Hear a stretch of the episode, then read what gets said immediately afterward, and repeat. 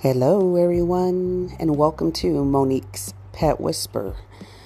I am here today to share an important message from our ancestors. Ancestors give us answers, answers to understand today's problems.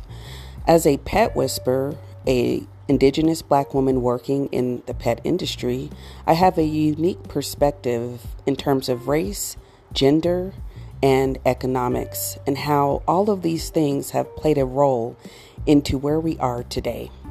I enjoy sharing stories, going into some of my characters, and other things that will help you to enjoy learning about equity, diversity, and inclusion. So, in conclusion, come with me, and I look forward to taking the ride with you.